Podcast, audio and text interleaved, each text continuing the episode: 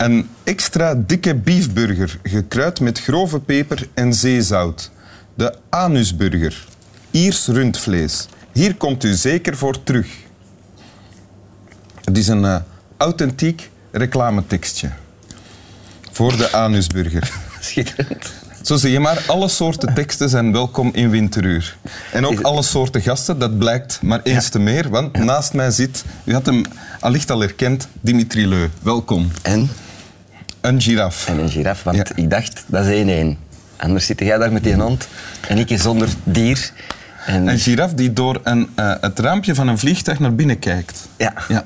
Ja, in de wolken ook wel een beetje. In de wolken, De ja. anusburger, dat is eigenlijk een soort donut dan eigenlijk. Toch? Want er is dan in die burger een... Op, er staat een, er staat een fotootje bij en het ziet eruit als een normale be- be- ja, be- een gatloze burger. Ja, een gatloze Ah, ja. burger. Eh, Dimitri Leu, theatermaker van zeer veel theaterstukken. Dat klopt. Hè?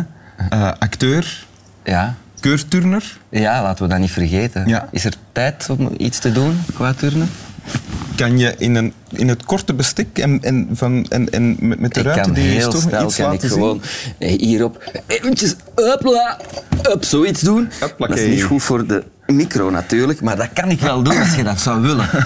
Als je dat niet wilt, doe ik We gaan dat niet. vragen, want zoveel tijd hebben we niet. Dan doe ik het niet. We weten dat het zou kunnen. Ja. Ehm, die, en eh, vader ook van drie kinderen Ja. en dient te gevolgen eh, Ja. leidend aan, sla- aan te weinig slaap. Ja, ja, eh, een beetje slapeloosheid. Ik ben aan lager wal geraakt, maar eh daar kom ik wel terug te boven. Oké, en je hebt een tekst meegebracht. Wil Ik je heb die een tekst bij. voorlezen voor ons? Heel graag, vermits dat ook de bedoeling van het programma is. Ja, een tekst van Georg Buchner. Ja, een klein fotootje, dat is te- ik, ja, moet ik al echt zo gaan doen, zeker. hè. Is er iets te zien? Ja, dat is hem, hè. Dat is Buchner. Eh, moet ik iets over Buchner zeggen eerst? Nee, lees de tekst maar voor. Dat kan ik.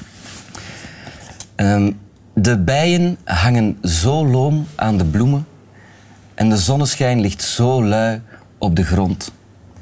Er woekert een vreselijke ledegang. Ledigheid is des duivels oorkussen. Wat doen de mensen niet allemaal uit verveling? Ze studeren uit verveling. Ze bidden uit verveling. Ze verlieven zich, gaan trouwen en vermenigvuldigen zich uit verveling. En tenslotte sterven ze uit verveling. En dat is het gekke. Alles met de meeste gewichtige gezichten, zonder dat ze merken waarom. En ze zien er weet ik veel wat in. Al deze helden, deze genieën, deze domkoppen, deze heiligen, deze zondaren, deze familievaders zijn in wezen niets anders dan geraffineerde lediggangers. Waarom moet ik dat nu juist weten? Waarom kan ik mezelf niet au serieus nemen? Ik ben een ellendige grappenmaker. Waarom kan ik mijn grappen niet ook met een ernstig gezicht vertonen? De man die hier net wegging, god, wat was ik jaloers op hem. Ik had hem uit jaloezie af willen ranselen. Oh, ooit eens iemand anders te kunnen zijn. Een minuutje maar. Dat is, dat is, dat is het. Ah, Het is veel meer uit- uiteraard, maar dat was het stukje tekst. Ja, en dit ken je al lang? Ja, het is een stukje uit een toneelstuk, voor de duidelijkheid, niet uit een roman. Eh, Buchner heeft drie toneelstukken geschreven, is gestorven op 23-jarige leeftijd. Een onwaarschijnlijk talent dat helaas eh, niet de juiste geneeskunde had gevonden. Anders hadden we meer van die prachtige teksten gehad. Ja. Ik heb het leren kennen op de toneelschool, het Conservatorium van Antwerpen. Oké. Ehm, toen moesten we heel veel lezen. En ja, Onder ik- andere dit. Onder andere dit. En dit sprong er voor mij uit. Dat was voor mij... kwam dat heel hard binnen. En dit trof jou toen en nu, ik denk twintig jaar later, kies je dit nog altijd? Ja, om, ik wou heel graag een toneeltekst eh, nemen, omdat ik vind dat dat een onderschat medium is. Eh, dat, dat, dit was een van de aspecten. Ik wou absoluut een toneelstuk eh, naar voren schuiven. En dan nog liefst van mijn lievelingsstuk, Leons en Lena. En dan heb ik zitten twijfelen tussen een stuk van Valerio, wat veel lichter en vrolijker is. Maar ik dacht dat dit beter bij ons paste, Wim. Ah, bij ons twee. Niet alleen bij mij, maar ook bij u. Hoezo? Dacht ik. Dat dacht ik. Ja, ik dacht, ja, En waarom dacht je dat? omdat wij allebei een soort van narfunctie in het leven hebben. De mensen laten lachen. Ehm, we hebben ook allebei een andere kant. Eh, dat, die onderschat ik niet. Ehm, maar ja, het, het zien... Waarom zien wij net eh, dat het allemaal maar niets is? Eh, vraagt zij, Leons vraagt zich af, waarom ben ik het die, zich, die, die dan nu allemaal moet zien dat het, dat het leven eigenlijk maar niks is. Ja. En ehm, ik, Waarom kan ik niet ook geloven in het belang Ja. van al die activiteiten die eigenlijk Ja. niks voorstellen? ja. En Ja. ik, alleen, ik zal voor mezelf spreken, hè, Wim, want ik wil u daar niet in betrekken. En zeker ook Boris niet, ik ken, ik ken hem eigenlijk ook niet zo goed. Maar hij heeft de ledigheid stevig te pakken trouwens. En omarmd. Ja, en omarmd. Ja, voilà. probleemloos. Ja, ja, geniet ervan. Ehm, maar ik ben wel altijd op zoek naar, naar een betekenis geven van de dingen. En eh, volgens mij ligt die betekenis eh, niet in ehm, doen alsof dat uw, uw werk belangrijk is, maar net in het erkennen dat het allemaal maar niks is en dat je daarom maar het beste van moet maken. En ook dat tegenover elkaar in de wereld. stel dat ik zeg dat mijn mening belang heeft, ja, dan kan er een discussie ontstaan. Maar stel dat ik weet dat mijn mening eigenlijk niet zo belangrijk is en die van u ook niet, dan kan ik naar u luisteren en kunnen we misschien toch tot het beste komen.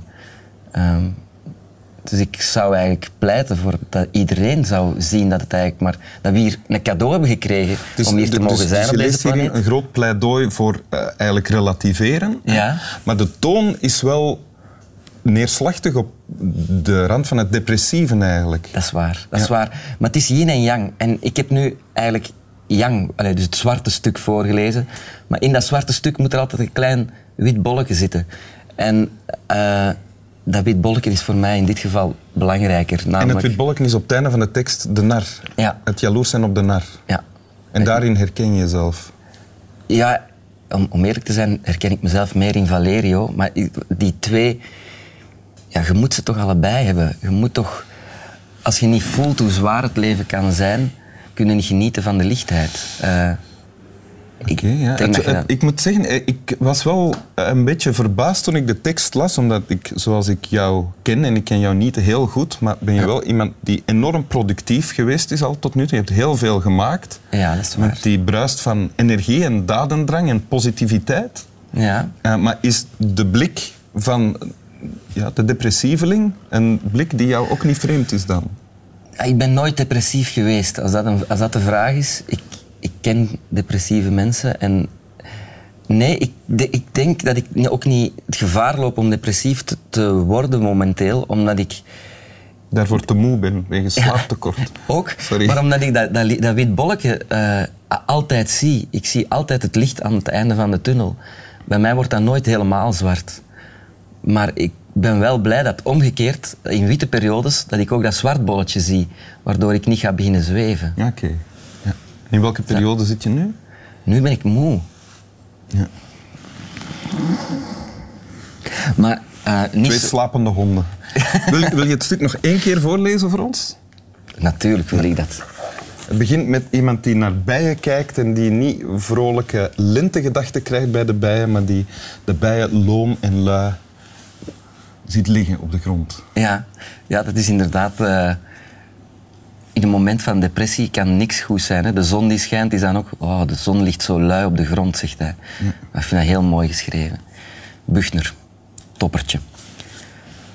De bijen hangen zo loom aan de bloemen en de zonneschijn ligt zo lui op de grond.